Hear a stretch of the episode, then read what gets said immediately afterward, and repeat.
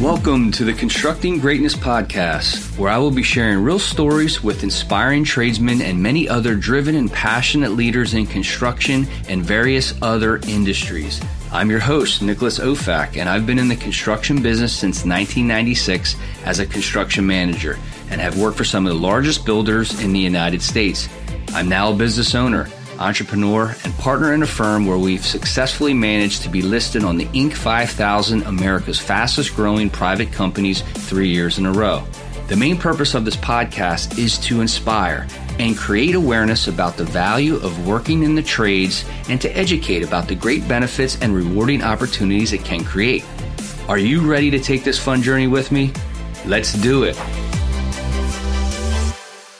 Did you know that you should never use paints or coatings on brick, block, stone, or mortar? It's because it needs to breathe.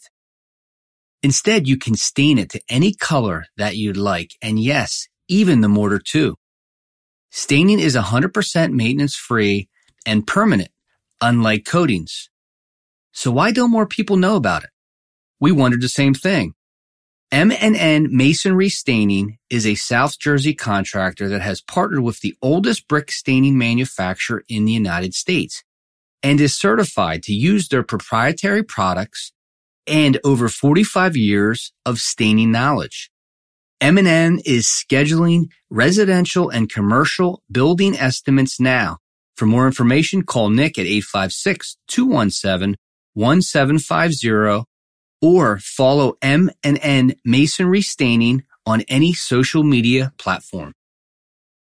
Today's guest I met about a year ago, and he's the first mechanical engineer on the podcast. So we talked about doing this, I guess, around a year when we met. We, we talked about it. But uh, Jim Gardler, welcome to the show, man. Thanks for having me, man. I've been looking forward to it. Been waiting for this. This is uh, I really appreciate the opportunity to be able to talk to you on this. Absolutely. And, and I, I was unaware this is your first podcast, which is exciting. I'm glad to have you as the first.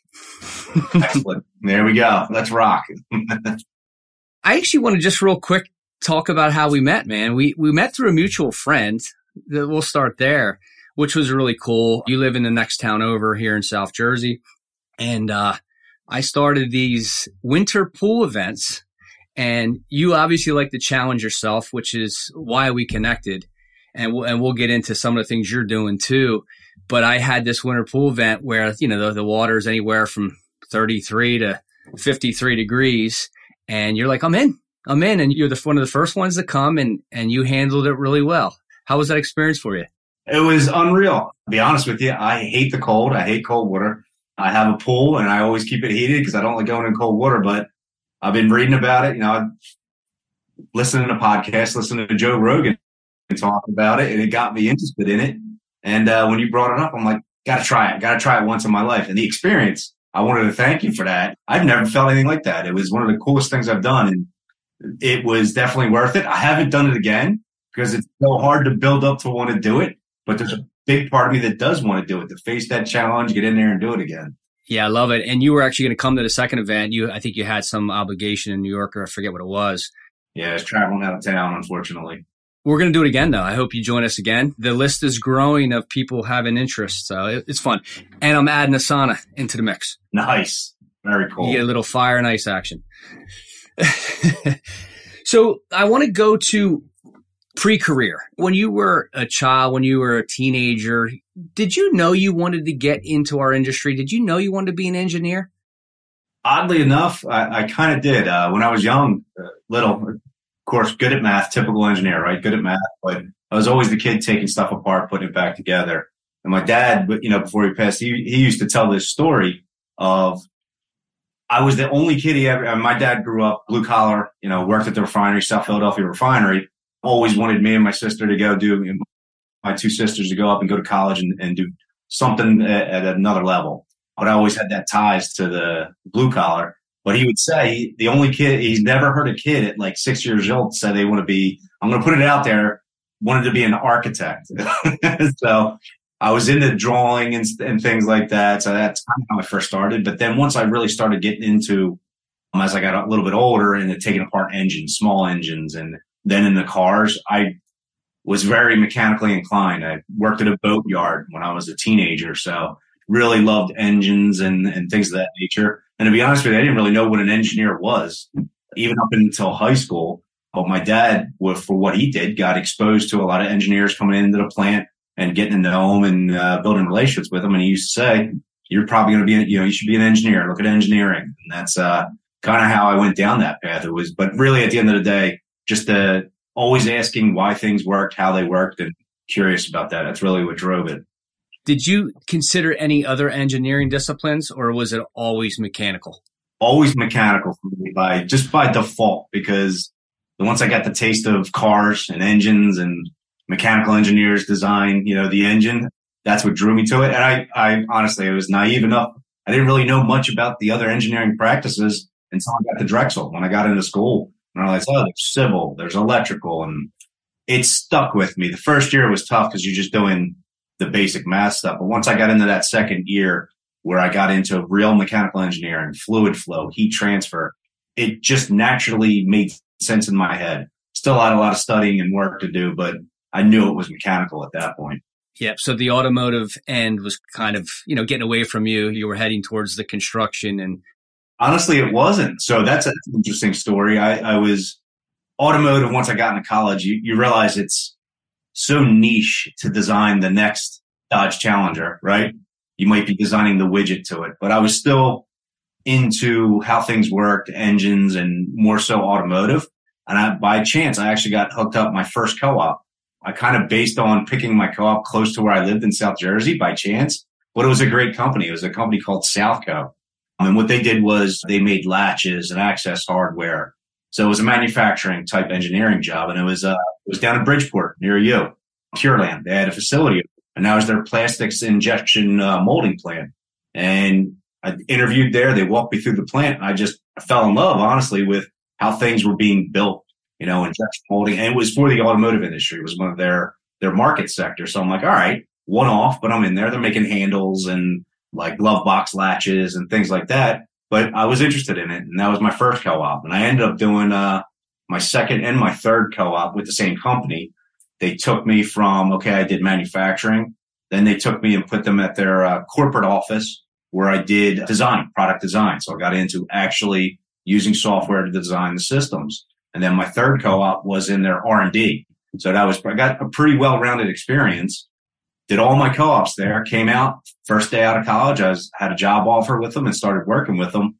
And the way I got into the construction industry, and at this point, I still, I mean, I was hands on. I knew people, all my friends were contractors and I knew how to use my hands and build stuff, but didn't really even think of the design side. But by chance, uh, where my parents lived, I had moved out of my house. This guy moved in across the street, Mark Wachter, Wachter Engineering. He was around this area for a while he was, I just got to know him by him living near my parents and said to me one day, he's like, Hey, you know, I know you're an engineer. Would you want to just work on a side for me, do some drafting on the weekends? I'm like, why not? You know, I'm young. I got a, I started young. I had a, had a family at that point already. And, uh, I said, yeah, sure. Why not? And that's kind of how all the construction side started.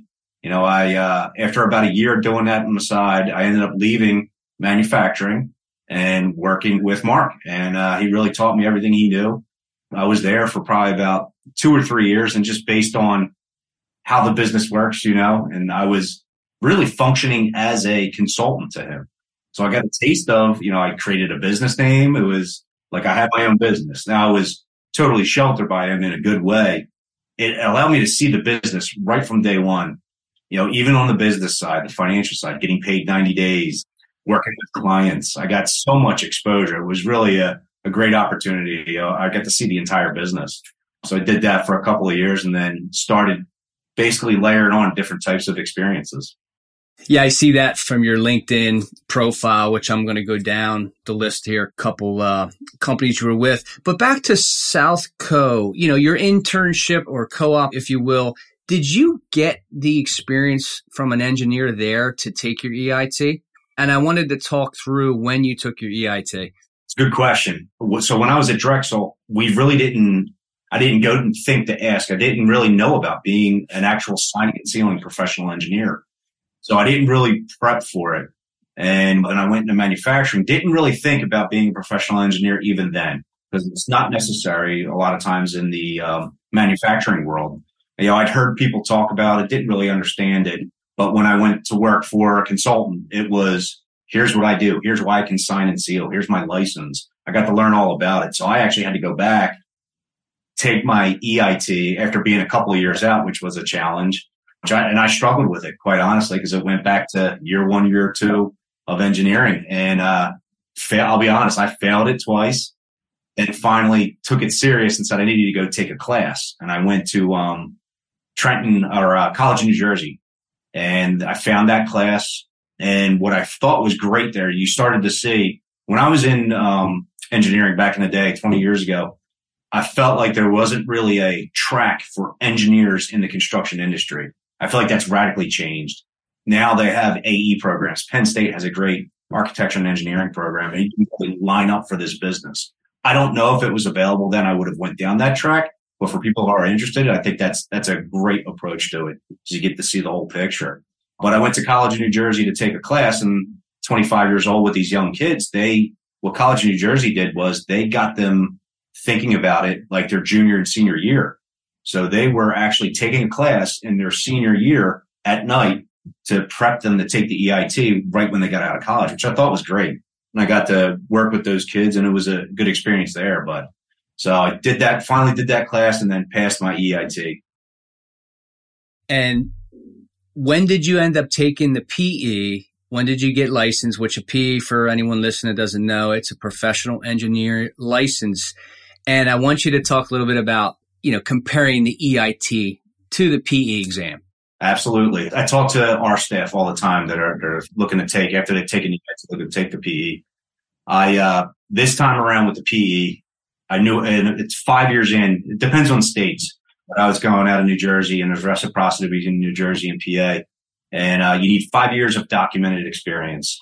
So I had to collect all my information for that, get people to approve me. I needed professional engineers to say yes, I'll I'll stand by him and sign off on it. I went through that whole process, put that together, and this time around, Drexel at that time was offering a PE class, and it's a one year class, and it's it's a long class. It's it was during the night. It was a three hour class. Got to meet some great people there in the class that took it with me. I'm still talked to one of the guys is one of the uh, facility managers over at Drexel University. So I got to make some relationships there, which was good, but it was intense and I really committed to it. So I spent that whole year studying and then, uh, you know, came signed up for the test as the PE. It's an eight hour test, just like the EIT was. And I think a lot of the things have changed now, online features and stuff like that. But for me, it was a eight hour in person test for the EIT. You can't bring any materials for the F or for the PE. You can bring whatever you want. But after going through that, that class, you realize there's, it's a time test and having everything there is not what helps you. It's knowing, having the knowledge and having that quick recall of the resources you do need. So I really only brought, brought like a handful of books and it worked out good. Went through the test, me and the, the other guy that I was in the class with, go through the test and I, I, I was always a good test taker, but the EIT was, was brutal. And with the PE, you know, I prepped myself, but I, I was probably the most nervous I was. I was usually, hate to say it, in college, I was nonchalant about tests. If I did good, great. If I didn't, whatever, I'll figure it out. With the PE, I was really, I committed to it and I was a little nervous. You wanted it. Yeah, yeah. I wanted it all. Yeah. I wanted it bad. So we get through the test and me and him both look up and we're like one of the first ones done. I'm like, oh no. Like I went through, I checked everything again. He did the same thing. And I'm in, we're out in the park like either we did really good or we've really screwed this up and had no idea. And back then you had to wait. You had to wait like six months. Oh, wow. Passed. Yeah. And you got it in the mail. And sure enough, I was lucky enough to pass. And I would say since the PE, you can pick a track. You can focus on, um, your industry and there's still some upfront generic stuff, general engineering stuff, which, which is difficult, but you can get through it. And the second half of the test, it's four hour test, four hours in the morning, four hours in the afternoon. The second half, I was able to pick the HVAC track and it was cool because now I had the science behind what I'd been doing. You know, we, I've got a 21 year old son and he's studying engineering. He's like, why do I need to know this? And taking that PE was okay. Here's all the foundation that gets you to the HVAC problems. Yeah. So it wasn't easy, but it came natural, and I knew it because I'd been practicing it for five years. Four or five years, yeah, right, and uh, definitely easier than the EIT, right? Because you had that you had that more hands-on experience, and you were better prepared. Absolutely, no doubt. Yeah, I signed up for the EIT, and uh, I knew I wasn't ready, and I didn't go. yeah, I, I, probably should have. The first two times that I felt, I should have should have wasted my time, the stress, but.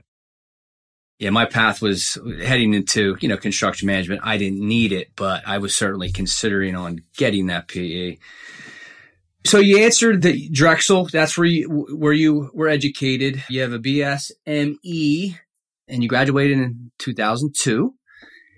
So you talked about Southco, which you were there as a co-op. Uh, you spent almost five years there, and then you transitioned into Wachter and Associates, which you touched on. Then you moved on to Whitesell Construction Company. Talk a little bit about that experience and what took you there. Yeah, so it was really it's tough when you're first starting out and learning the business, and you know, essentially, it was such a great opportunity that Mark let me function as a consultant underneath him. But and he warned me all of this in the beginning, and you, you don't know it till you actually get into it. How you get paid in this industry and, and surviving and having a young family, it was a challenge. So we mutually told him, like, look, I really appreciate that. And I still talk to him but I got to get something more consistent that I can count on. You know, at, at home, 90 I, days is tough, right? Yeah, it, it really is. And, and he really helped me out and tried to do the best he could. But the business is the business. And I wasn't at a point in my life where I could function like that. So I looked around. I really liked being hands on. I liked working with the contractors. And I kind of, again, found this by chance. I found Whitesell Construction. It was really, I think it was on Indeed. I was just looking on Indeed and I found them.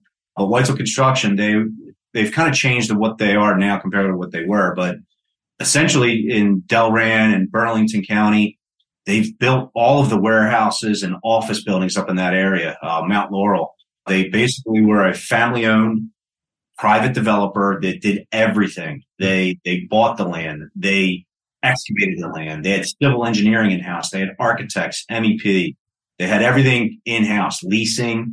So I, you know, started, that's what attracted me to that company proved out everything I needed. I went in there and I, you know, we had mechanical contractors that were in house. We had electrical contractors that were in house. I went in there as, you know, was at that point, it was architects and civil engineers and they needed a mechanical person. Um, they had been missing that for a little bit.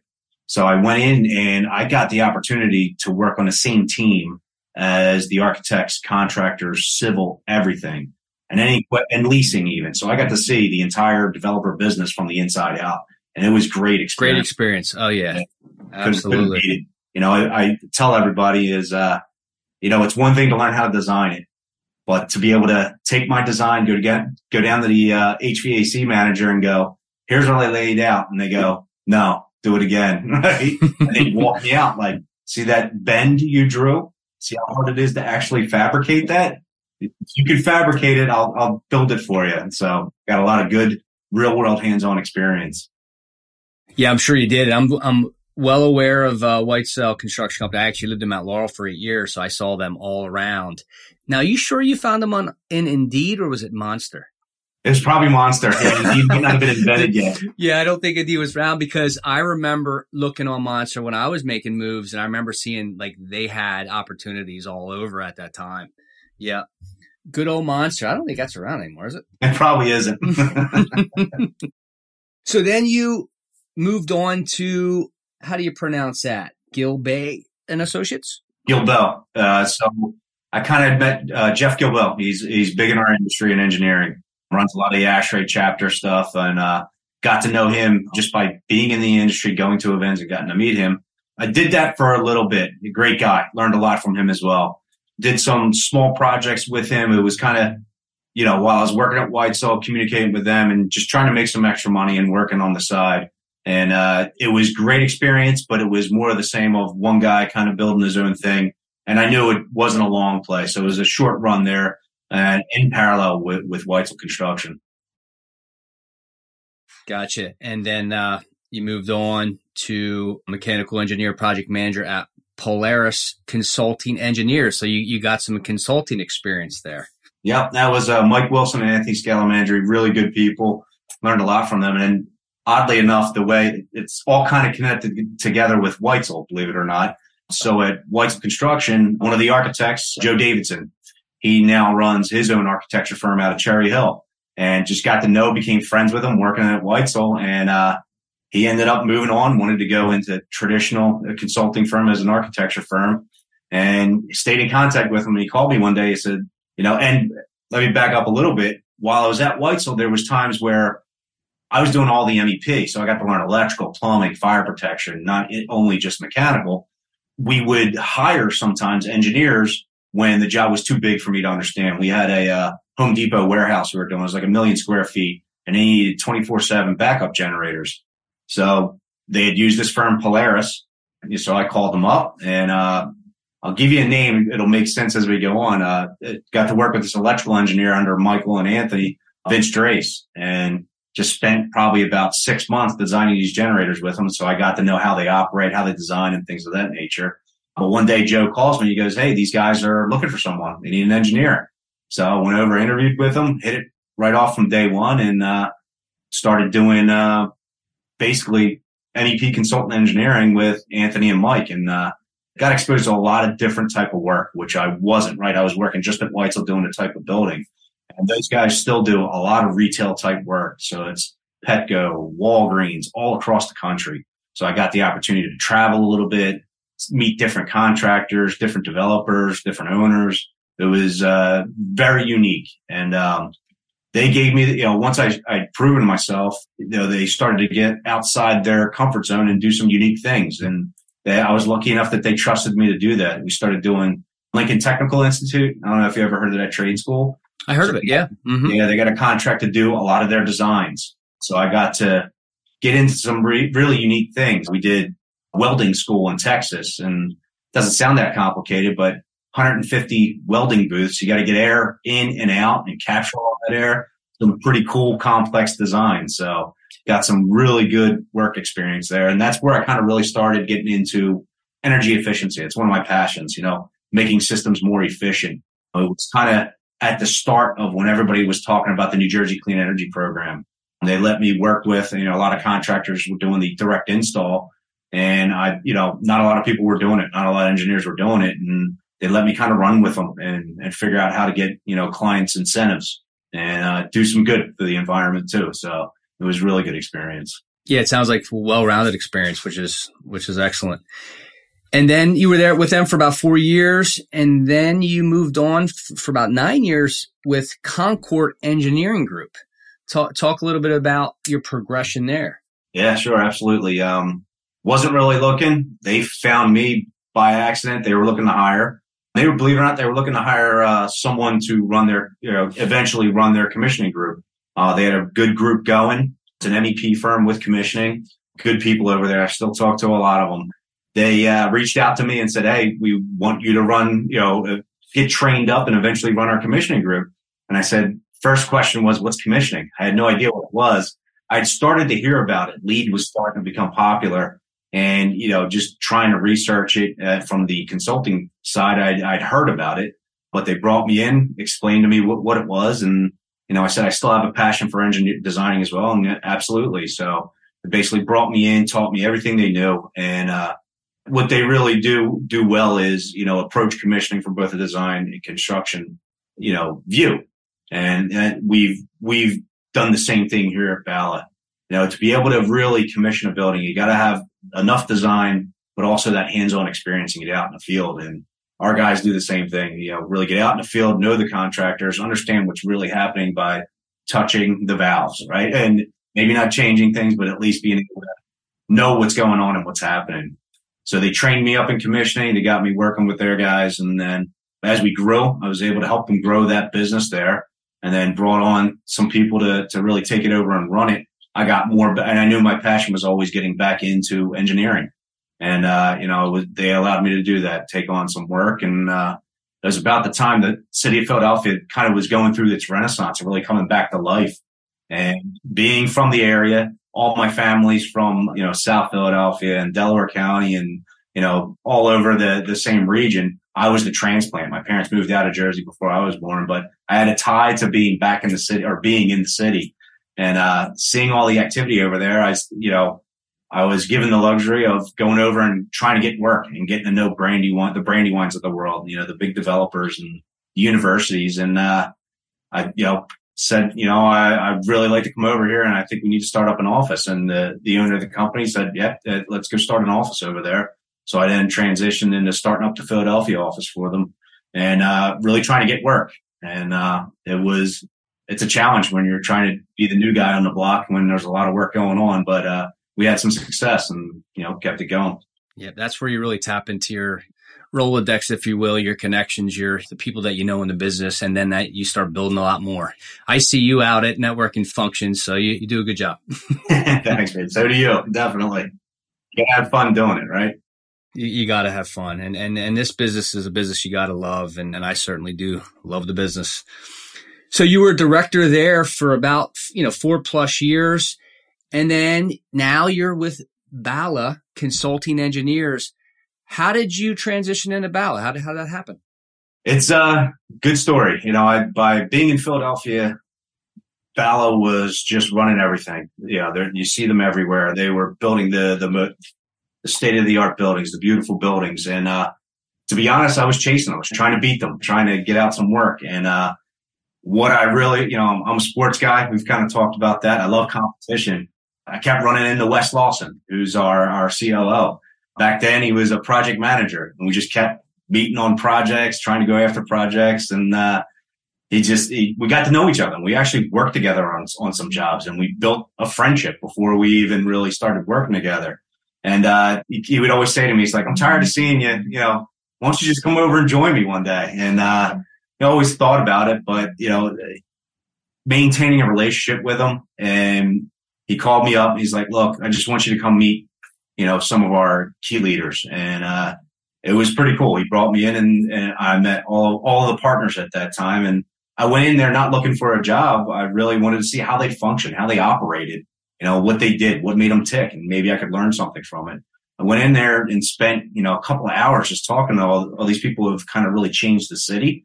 And as I'm talking, I'm realizing, man, this is, this is great. These are really good people and they think a lot like me. Not that where I was, they didn't, but even more so, I was like, I feel like I belong here.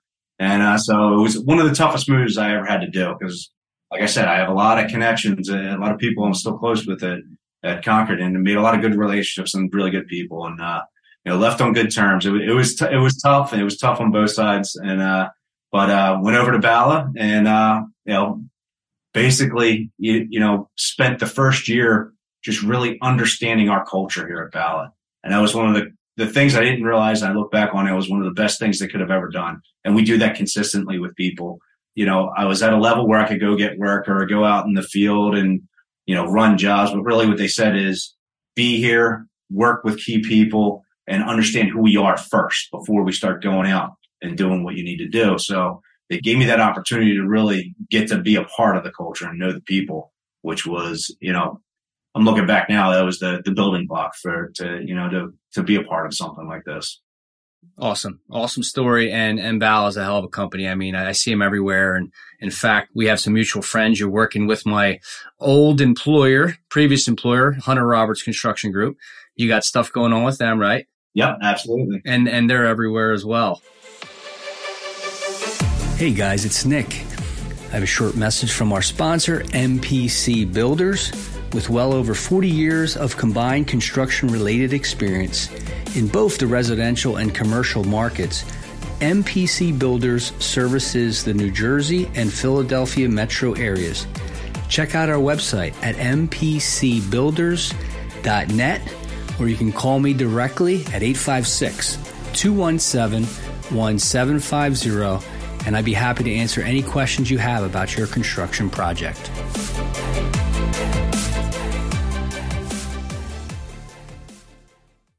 I saw that you recently got promoted. Well, it's going to be a year. You're now the director of MEP operations. Congratulations. Thank you. Thank you very much. Thank you very much. And how's that been? You know, it's coming up on a year. It's been great. And, uh, we do a significant amount of planning all the time, all positions, all areas. We always have a plan. We have a plan for when things go wrong. We have a plan for when things go right. And, uh, really what I've been doing since I've been here, it's given the plan and help shape and be a part of that plan. So it's been a work over time, probably since I've been here, honestly. And that's what we try to lay out for everyone. There's a progression and you can take turns left and right if you want, but there's steps we go through to get everybody fully integrated. And just as important as me getting up to speed and being able to run, you know, take on this role, it's understanding how everybody else functions in that role. Where I'm going, there's a spot open because someone's taking on another role. And then as I do that and take on that role, who's filling in behind me? So there's significant planning that we do constantly that has really let it once now that I'm in the role, it's kind of like it's natural. It's what we've been doing anyway, almost. So it's uh, it's been a great experience, and uh, we've got a lot of good people, a lot of a lot of great staff. We've we've gone through the challenges and changes of what has happened with COVID. Um, you know, we're, we're we've been back in the office. We really came back pretty quick because we like people. We like being around people. Our company's built on relationships. That's what we are. That's not just externally; it's internally. So, you know, I think that being a part of our culture is being around people and wanting to be back in the office has helped my career, right? So to be able to manage and work with people, to be around them and have that be our core has been so helpful. And uh, we're really primed now, and, and even in a tough environment, to capture what's going on in the city and what's going on in all of our other offices, Boston, New York, Baltimore, and DC. We're excited. We've kind of really dealt with what's going on in, in staffing across the entire industry. It's a challenge, but we've put in place recruiting good people, keeping good people, right sizing our company, lining people up for what they do best. And uh, we're ready for growth when the economy comes comes back around again. Excellent. And if if that's their culture, it's about relationships. You're you're the right guy because you're all about relationships, and that, that was evident. You know, the first minute I met you. What's the size of Bala now? Like employees? Yeah, we're 200 employees across the five offices, with the Philadelphia office being the largest, but yeah, 200 overall.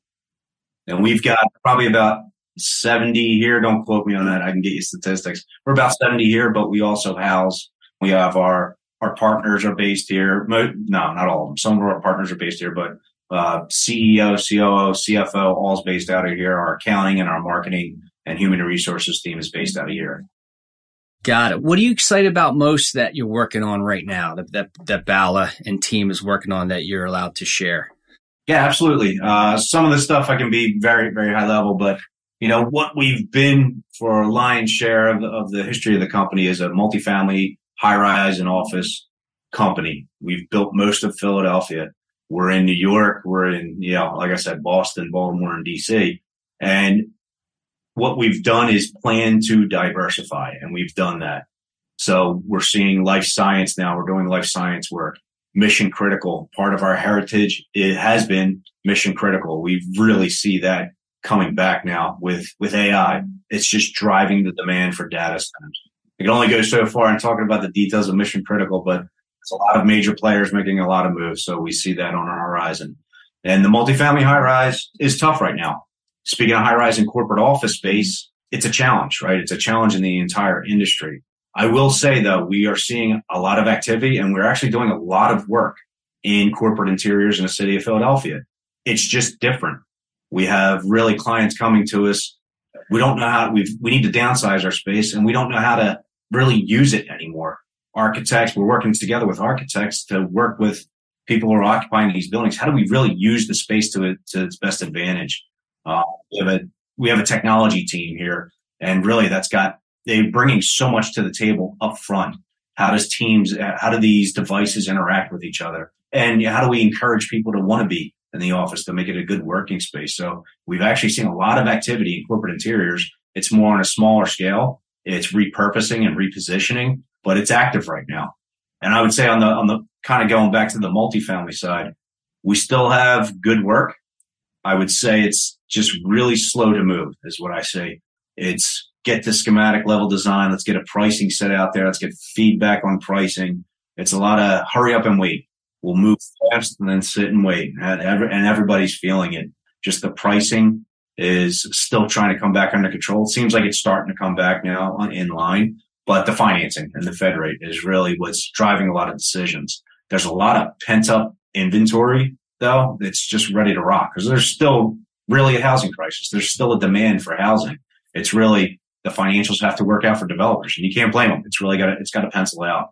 It'd be irresponsible to build at the rates that, you know, don't make the system, make these buildings pay back. And then you're, you're, you end up in a bad spot and put a lot of people in a bad spot. But multifamily, we're doing more so. I would say there's still hot pockets, uh, hot areas throughout the country. And that's where we're seeing the most. We're taking what we do well in our cities, in our five cities, those relationships and going outside of those cities. We're in Nashville. We're in Charlotte. We're in Denver. That's where we're seeing a lot of the multifamily activity because there's still a need. And what we're really excited about, we're seeing a lot of activity on the affordable housing side because that's one of the, our biggest problems in this country. And I think in the past, the affordable housing has been really, was really pushed down and the quality of product wasn't there. And we wouldn't do a lot of that type of work in the past, just not where we want to be. What we're seeing now though is high quality work that's banked by energy incentives, backed by federal uh, investments. And we're seeing a high quality product. We're looking at LEED buildings that are affordable housing, well building, or sorry, not well, but more so passive house buildings that are affordable housing. We're really excited about that because it, it covers two bases for us, taking care of people, being a steward of the people, and then also looking at, you know, really driving energy efficiency. Got it. Which, which I want to talk about a little bit here, but, but quickly on Nashville. I was there about six years ago and they were booming back then. Is the city still booming?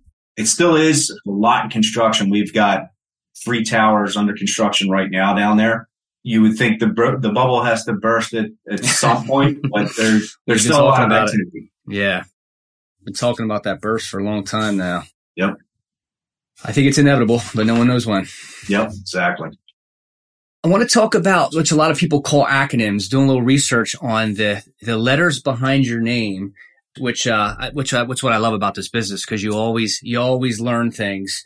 They're actually not considered acronyms. They're post nominal initials, titles, or letters. And you have you have a CBCP, which is Certified Building Commissioning Professional, and you have a CEM, which is a Certified Energy Manager and you have an EBCP, which is existing building commission professional, right? Yes. I love a little it. bit of alphabet soup there. That's good stuff. Now, now, how was it with getting those certifications? Is the process? It's uh, Association of Energy Engineers is where I've got them. A great society. I really like how that how they how they do it. So really, there's a couple of different tracks you can take. There's experience required, but it's it's focused on the training. Uh, you know, I most of the times I would take the the five day. You know, they range from between two day and five day classes. Like a lot of for all three of them, I took the. I want to do the five day class, get you know, kind of disappear into it and focus on it. Go through the full training, and then you take a test at the end of the class. But there's also considerable requirements you got to do in order to even be able to take go to that training and take that class. The PE helps a lot, checks a lot of boxes by having that PE already. And that's when I had taken them is after I'd gotten my PE. But really the reason why I got them is I got, had gotten into commissioning. I really, you know, put my money where my mouth is. You know, I did it for a little bit and I said, I want to get certified since I'm doing this. I really want to, you know, see behind the scenes, right? Like what's, what's the science that backs up what I'm doing? Kind of like when I took my PE. So that's how I got the certified building commissioning professional uh, one. That's what really drove me to do it certified energy manager was really 2008 was a boom for energy efficiency. And I got in, I had the opportunity to get into a lot of energy auditing and energy performance type projects. Took the same path. I'd been doing it for a little bit. Let me see the science behind it. And basically went, got some detailed training and, uh, you know, passed, you know, took that test. And the existing building commissioning, something I'm still passionate about is we've got a lot of good product in buildings in the country. And a lot of the times we build these complex, complicated buildings. Really what it comes down to if they're running inefficiently is providing that knowledge to the people who are running it. How, how do they run it? And to me, that's really what existing building commissioning means is of the systems that you have without having to do a brand new design. How do I get it, tune it up? And that's the gearhead in me. How do I tune this a little bit more? How do I make it run better? In order to do that type of work, a lot of times, like New York City, I believe it still does requires you to be a certified existing building commissioning professional. So that was part of it too. In order to be able to do that work, you had to be certified in that work. Thanks for sharing, man. I appreciate that. Now for the fun part. What does Jim like to do outside of work and hobbies? And I know BJJ is one of them. Yes. And I promised you I'm still going to come to your, uh, do you call them dojos? Is that what they call them? Or, or is it Gym, just, uh, dojo, yeah. temple, whatever you want to call it. yeah, because you know I'm an MMA fan, and uh, but I, I definitely want to check it out. I told you I would since you did the ice bath or ice pool. I am going to check it out. How's that been going for you? so, so we both set a timeline to get back to it. Not to discourage you, but back in March, I, I tweaked my back. See, that's what I'm afraid of. I know, I know. I wasn't even doing anything crazy. I want to do it, but I'm so afraid of that, man. you can't worry about that, right? I could have got hurt doing anything. I already had a pre-existing condition, herniated disc, and uh, it wasn't even anything crazy. It would have happened anyway because I was just warming up and the back locked up. I herniated my disc again, so I'm about to get surgery on that in November. But the plan is to get back on the mats. I want to get back. On the mats. You do, so that's not going to deter you. You- You're going to get surgery and you're back, huh? Yep, I already had it once. It's the second time I'm getting the same surgery, so Okay. It's, uh, it's, it's just age. You're, you're going to fall apart anyway. Might as well have some fun doing it as well. I look at. Yeah, I think I might stick to running and ice baths. I don't know. I get it, but you probably get the same euphoric. I, I can never get into running for me personally because it was always punishment in sports, right? But you know, jujitsu, there, there's so much mental, the mental part of it that I get out of it. It's actually, you know, and as I've gotten older, I know, and you learn in jujitsu, you know when to say when, when you're going to get hurt. And there's so much respect if you go to the right gym. And I trained down at Riverfront when Billy Shaw and Elise Shaw run that. If you create a culture of just respect, you know, honor, it all comes with the, the martial arts. There's something there. There really is something there that everybody, I believe, should be exposed to. To some, whatever you do, just do anything. I don't care what it is. If it's karate, taekwondo, whatever it is, you'll get so much out of it mentally, and that's that's really what I've been missing. It's less about you know. You don't get me wrong. You get significant training. It's it's the hardest workouts I've ever done. Played football, baseball, basketball. Just spending an hour on the mats. There's nothing better to hit every muscle group, cardio, everything. The mental side of it, what it does for you. It's it really turns in for me. It's almost like a meditation when you're in, you get into that state. So I will be back. It'll be some time. Maybe we'll set a set a challenge of how fast I can get back and when you go. You got it, man. I can certainly relate though. The running piece, when you're doing a marathon or you're doing a 50K, I just did my first 50K that actually this last weekend. The mental fortitude needed for that. It's challenging not only physically, but mentally. And yeah, it sucks when you're doing it, but when you're done, oh my God, like it's just the feeling of accomplishment. And, you know, you did something so challenging. And next thing I know, I'm looking for the next one. You know, I'm looking for something even harder, you know, and I get a lot out of it, even though I've never been a runner. I was always an athlete, not a runner, but it's, uh, it's challenging and that's what I want. I want challenging. I don't want to get hurt though. yeah, the one thing I, I always, I, I don't know who said this phrase. I can't take credit for it, but do easy things every day, hard life. Do hard things every day, easy life, right? It resonates with me. Doing hard things. And that, that's this pull, the cold plunge. Like I, I hate it. I didn't want to do it, but I forced myself to do it. And after like you, you saw me, it was euphoric afterwards. There's nothing, nothing like it. I've been doing it now for three years and, and it's still a mental, like it's a mental, I have a couple names for it. I won't, I won't use the words, but it, you have to really get yourself psyched up for it. Even after doing it as many times as I have, but once you're in, it's just breathing and, and you're so present. And then when you get out, man, for hours, you felt it for hours. You, you feel that natural high. Yep. Never felt anything like that. That was, that was a cool experience and I appreciate it. Thank you for introducing those. Absolutely. And we're going to do it again. what else hobbies? What else do you like to do outside of work? Uh, really, uh, honestly, you know, I'm busy. I got three boys. Now you call that a hobby. I'm chasing them around, just being around them. They're into sports and enjoying that because you, I've got a 21 year old, a 16 year old, and a 13 year old. And it goes so fast, man. I remember when they were little. So as I've gotten older, I've learned to just appreciate the chaos of trying to get home, feed them dinner, get them to practice. Yeah, it's crazy, but by having a 21, 21 year old, it, it goes fast. So now I'm just really, that's most of my time. It's, it's, uh, you know, chasing them around, doing things with them and, uh, and work. And, uh, you know, I, I've always, uh, I'll co- I, I try to coach too. Not a lot though, because I know that at certain point, boys, at least in my experience, there's a point where dad being the coach isn't a good thing. So I've kind of tried to sprinkle different times when I've coached them just to kind of try to make an impact and be a part of it with them. But that's a lot of the things that I do with my spare time. Yeah. No, I get it. I get it with the kids. Totally. So since you have well-rounded experience, I, I just want to finish with this. If there's a, a boy, girl, you know, young adult that's looking to considering the AEC, you know, industry, what would your advice be to them? You know, if they're not sure what they want to do, and it's not so much even the, the, the college path, it could be the trades path.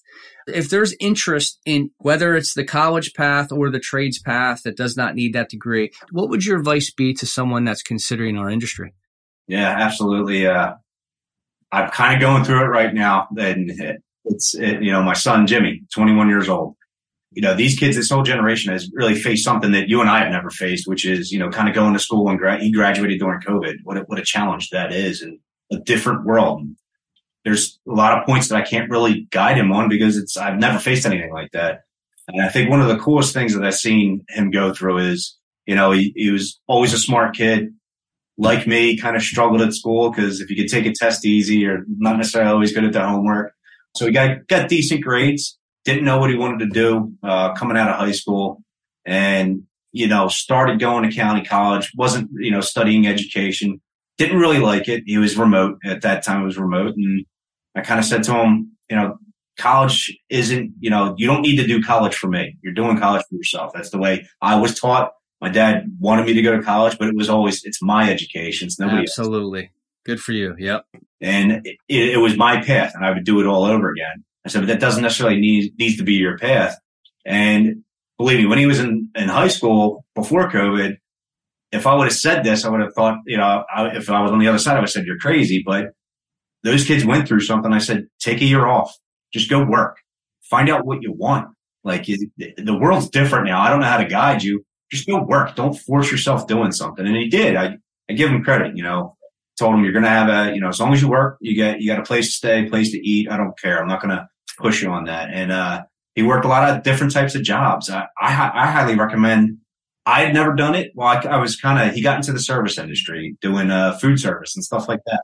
My mom's a waitress, and that's there's no better experience to make you personable and talk to people. Kind of rubbed off on me. She taught me how to. She knew everywhere she went. She knew as still everywhere she goes. She knows someone. She could be in another country, and it's someone she ran into ten years ago I think that value of just interacting with people and learning how to work with people is priceless. I think, you know, I highly recommend that getting at least in high school or even out of high school. Go through some jobs, different types of careers. You know, he went through food service. He was delivering pizzas and stuff like that. And finally said, you know what? You know, I never pushed him. He wanted to try getting into trades because I would always talk about the trades and never pushed him. I said, absolutely. I know people and I have family. You know, my, it works for a mechanical contractor in, in Pennsylvania. I said, why don't, why don't we call Joel? You know, see what, see what's going on. He went up. I, I, the only thing I told him is you do it yourself. You know, just go figure out what you want to do and handle it on your own. And he went, he interviewed with him.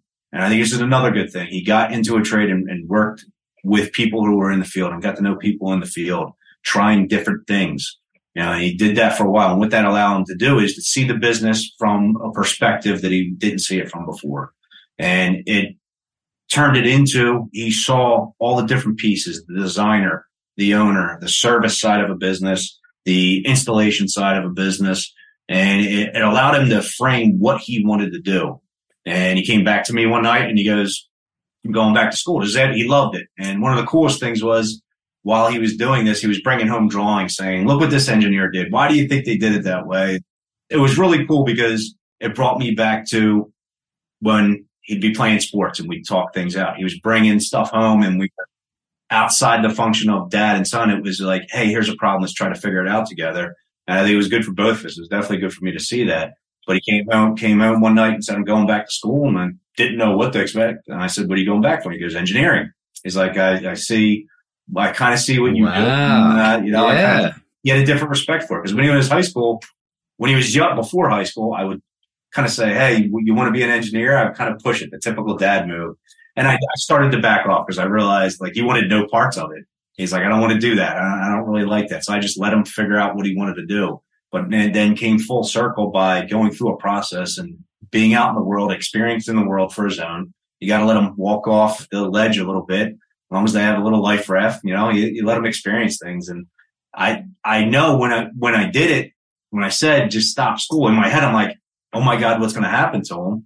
But it, it wasn't easy to do, but they need to do it. They need to figure out, you know, on their own what they want to do. But, you know, I think going through experiences like that, not making school be everything important because I think what it now has done is now that he's back in school, it's his, he wants it, he sees his own plan, and it makes him dedicated and drive towards it rather than the teacher or, or anybody kind of trying to drive it for you. You know, I think that really what helped him figure that out is getting out in the world. I love it. And we talked about this a little bit, you know, almost a year ago. My son is 21 as well. And, and every kid is not ready to go right to college or, or even right to work for that matter, right after high school. And, and my son was one of them. He's, he's a little bit of a late bloomer and he wanted a little time. And he, he took a gap year. He did end up working in the food industry, you know, oddly enough, and got to experience that. And, but, you know, he knew how I felt about college. I'm like, you don't have to, you know, if that's not you, you don't have to do that. He knows, he knows I took that path and he under, he knows how I feel about the trades. And, but he's like, Dad, I do know I don't want to do physical hard labor. I want to use my brain. I'm like, okay, you know, then, then what is that going to be? And he ended up actually going to college the next year and he's loving it. And he's, he's looking to, uh, well, we'll see, but he, he thinks he wants to be a, uh, a history professor. So we'll, we'll see. Very and cool. You only find that out by doing things, right? You just got to try it out. You know, it's uh, it's a different world, and I, I think most importantly, not that college isn't for everyone. I think it's more about what do you want? Because if you're just doing it because you're supposed to do it, and you're not passionate about it, I think that's what I kind of what's driven me my my whole career is I really like what I do.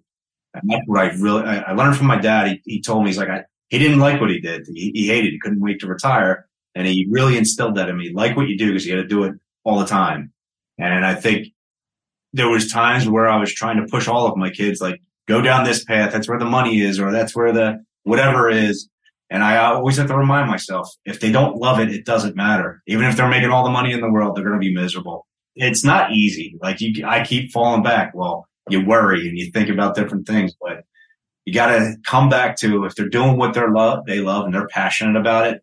It's just like sports. When you see them figure something out, they figure out how to how to hit the ball the right way and they, they get a hit, right? That how they light up. I try to remind myself of that. As they get older, it's the same thing. If they're passionate about it and they want to do it and they figure it out, that's way better than any other status they could they could hold. Absolutely. Well, this chat was excellent. I had a lot of fun. I hope you did too. Too, man. Definitely. I, I, this is really cool. Thank you again. I really appreciate it. Absolutely. Thank you for being a part of it. You're going to be episode number 60. And uh, thank you again. And can you give your your social media, your your contact information, anything you want to share for anyone that listens, they can get a hold of you at, at? Sure, absolutely. Email at jtg at bala.com. You can visit us at bala.com. That's probably the best way to find us. We, you know, like I said, we're a relationship company. All of our people of Bala are posted on our website and you can connect to us through Instagram. We're on Instagram as well. I don't know the the moniker. I am going to get yelled at by my marketing team. I don't know the moniker, but if you go to our website at bala.com, it's the first thing that comes up when you type in Bala and uh, find all of our connections through there, through LinkedIn. That's usually a good way to get a hold of me as well. But uh, if you go to our website, you can find not just me, but all the great people at Bala. Love it, brother. Hey, man, I can't wait to see you back at a winter uh, winter pool event. Let's do it, man. I'm psyched. Sounds good, man. Connect with you soon. Thanks again for being a part of it. Take care. Thank you for listening to this episode of the Constructing Greatness podcast. If you enjoyed what you've heard today, please share it with a friend. And if you haven't already, subscribe, rate, and review the show on your favorite podcast player. If you have any questions, comments, or feedback, you can reach me directly at nicholasofac at gmail.com. Thanks again for listening.